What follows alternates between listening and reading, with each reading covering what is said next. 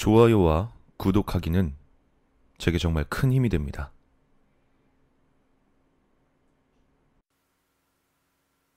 가끔씩 난 뒤를 돌아보았다. 누구나 자이던 타이던 뒤를 돌아볼 수 있겠지만 적어도 나에게 있어서 뒤를 돌아보는 것만큼 곤욕스러운 일은 없었다.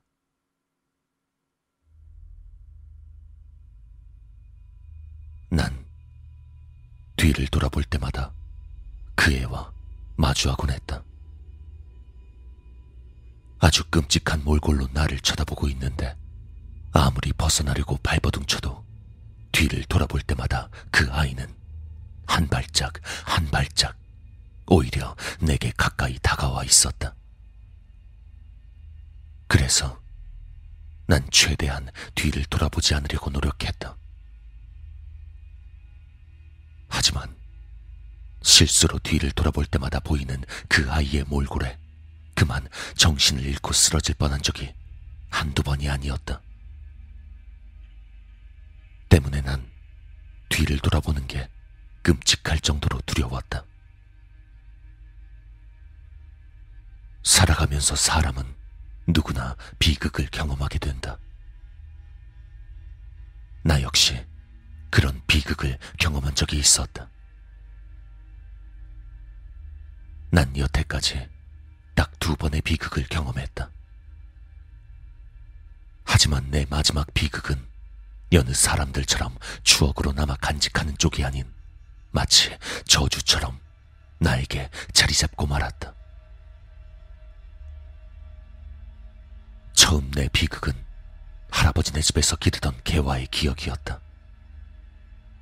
명절에 시골에 내려가면 항상 날 반겨주던 녀석이 그날은 통 보이지 않았다.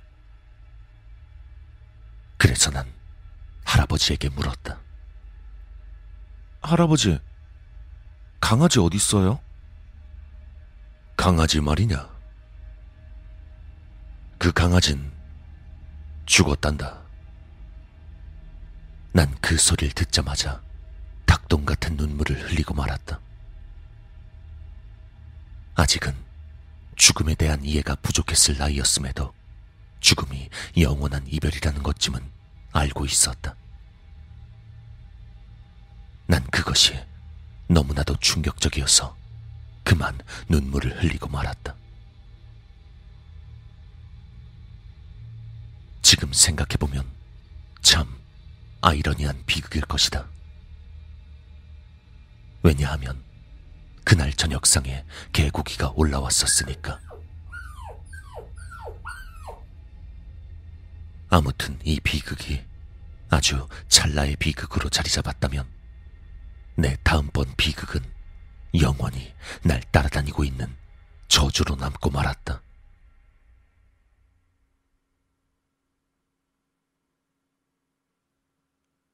난 어린 시절 아주 친했던 친구가 있었다. 그 친구는 우리 아버지 친구의 딸이기도 했는데, 우린 서로 같은 동네에 태어났으며, 또 줄곧 같이 지내왔기 때문에 금방 친해지게 되었다. 대체 언제부터 그렇게 친해졌을지도 모를 정도로 그 아이와 난 초등학교, 중학교를 같이 다니게 되었다. 하지만 어느 날 등굣길 내 사소한 장난이 불러온 비극 때문에 우리의 기억은 거기서 영영 멈춰버리고 말았다. 난 그 아이가 소중한 듯 가지고 있던 편지를 낚아채 도망치기 시작했다. 도망치며 뒤를 슬쩍 쳐다보니 그 아이가 필사적으로 뛰어오는 걸 볼 수 있었다. 그렇게 한참을 뛰던 나는 무심코 빨간불의 횡단보도를 건너가 버리고 말았다.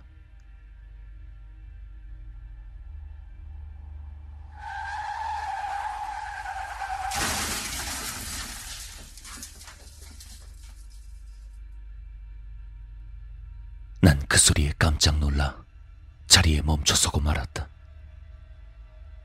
그리고 재빨리 고개를 돌려 그곳을 바라봤는데 그곳엔 그 아이가 쓰러져 있었다.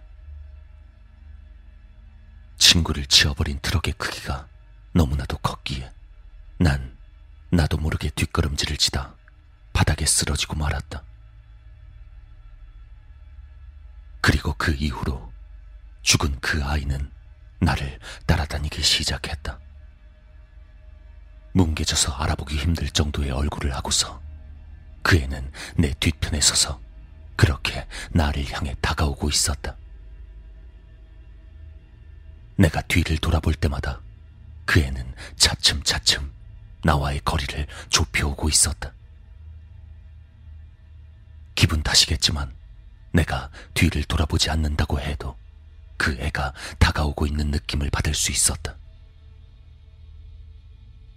때문에 난 정신과 치료도 받게 됐는데 직접적인 피해가 아니더라도 친구의 사고 장면을 목격한 뒤부터 간접적인 외상 후 스트레스 장애가 생겼다는 의사의 말에 따라 난 꾸준히 약을 먹게 되었다.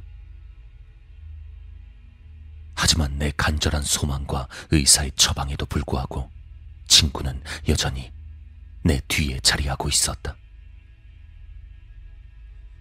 그렇게 몇 년 동안을 두려움에 떨며 살던 나는 이젠 안 되겠다 싶어 어느 날 술김에 뒤를 돌아 그 애를 똑바로 바라보았다. 야, 친구끼리 이럴 수 있냐? 어? 그래, 나 때문에 네가 죽은 거 알아. 그래서, 아, 그래서 뭐?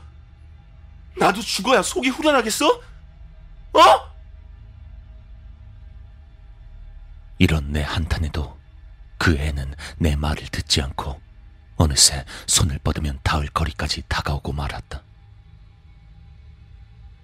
난 무서운 생각이 들었다. 그 애가 내 뒤에 있단 생각보다도 예전의 마음이 사라져가는 걸 알 수 있었기에 난 변하는 내 마음이 무섭기 시작했다. 내가 그렇게 좋아하던 친구를 이토록 싫어지게 될지 몰랐으니까. 이젠 지쳐버렸다. 더 이상 이 녀석과 대면할 자신도 없었고, 이렇게 평생을 살아갈 자신도 없었다. 술을 한 잔 더 마시고 비틀대며 도로가에 나섰다.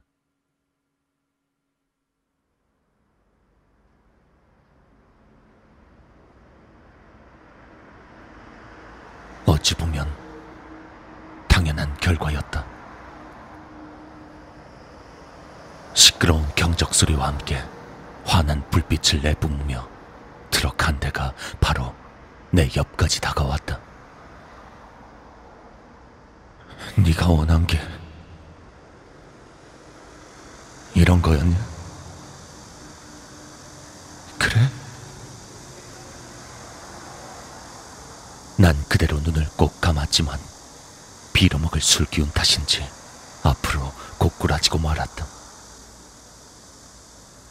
그 순간만큼은 그대로 죽고 싶었지만 간발의 차이로 트럭이 내 뒤편을 스치고 지나갔다.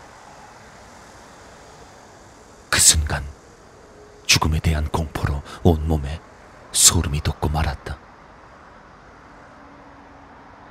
넘어진 내 뒤로 트럭 운전 기사로부터 욕설이 이어졌지만 난 그 소리엔 전혀 관심이 없었다. 곧바로 원망스러운 눈으로 뒤를 돌아보자 그 애가 서 있었다. 팔을 앞으로 쭉 뻗은 채로 말이다. 생각해보니 그 애가 죽던 날, 그날도 그 아이는 내 뒤에 있었다. 바로, 바로 내 뒤에 말이다.